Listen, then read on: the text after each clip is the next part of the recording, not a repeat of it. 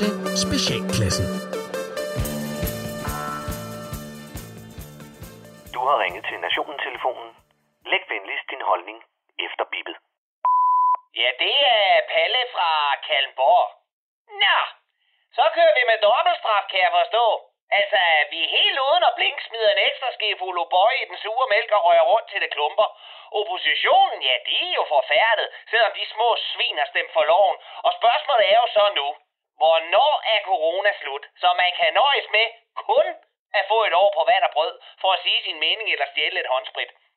Der var engang, at det her lorteland ikke kunne finde ud af at straffe hårdt nok, hvor der blev skidt skrotte på chaiselongsofaen, og en eller anden nævnyttig indvandrerknæk fik en påtaler og en krammer fra en socialpædagog, hvis ørkenrotten havde kørt den 6. klasse ned på vej til skole.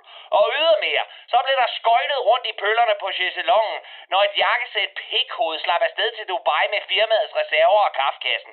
De skulle have skåret hovedet af og brystvorterne sammen med de pædofile og veganerne. Nu trykker vi så speederen i bund over for kriminelle og andre idioter, og så er det for hårdt.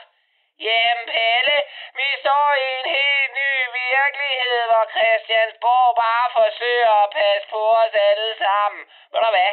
Jeg piver heller ikke over dobbeltstraf. Jeg siger bare, så lad os da for helvede dobbeltstraf på alt corona-relateret. Vi kunne jo starte med Heunicke, den velklædte korsetfange, der som minister lyver over for Folketinget, når han jonglerer med ekspertudtalelser, og sejmor Mette, der bryder grundloven, så resten af landet forstår hendes mink med en vognstang.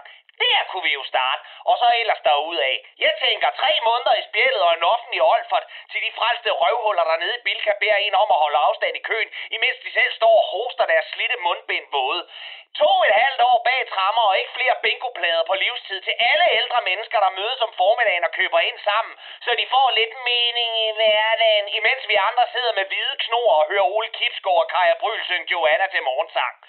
8-9 års fængsel plus en kinesisk analpodning med en trykimprægneret bundgangspæl til hele den danske ungdom for at holde coronafester i salon skøllefarver og Mohammeds mobil reparationsbiks må lukke og slukke på grund af nedlukninger. Jamen Palle, ved du hvad?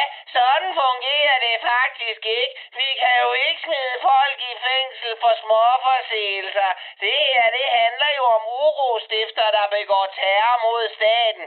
Nu skal du høre her. Lad os dog for helvede smide hele det her land i Hotel Gitterly. Så kan vi mødes på fællesværkstedet med Peter Madsen og Brita Nielsen for at dreje et par vaser eller skrue nogle møtrikker sammen.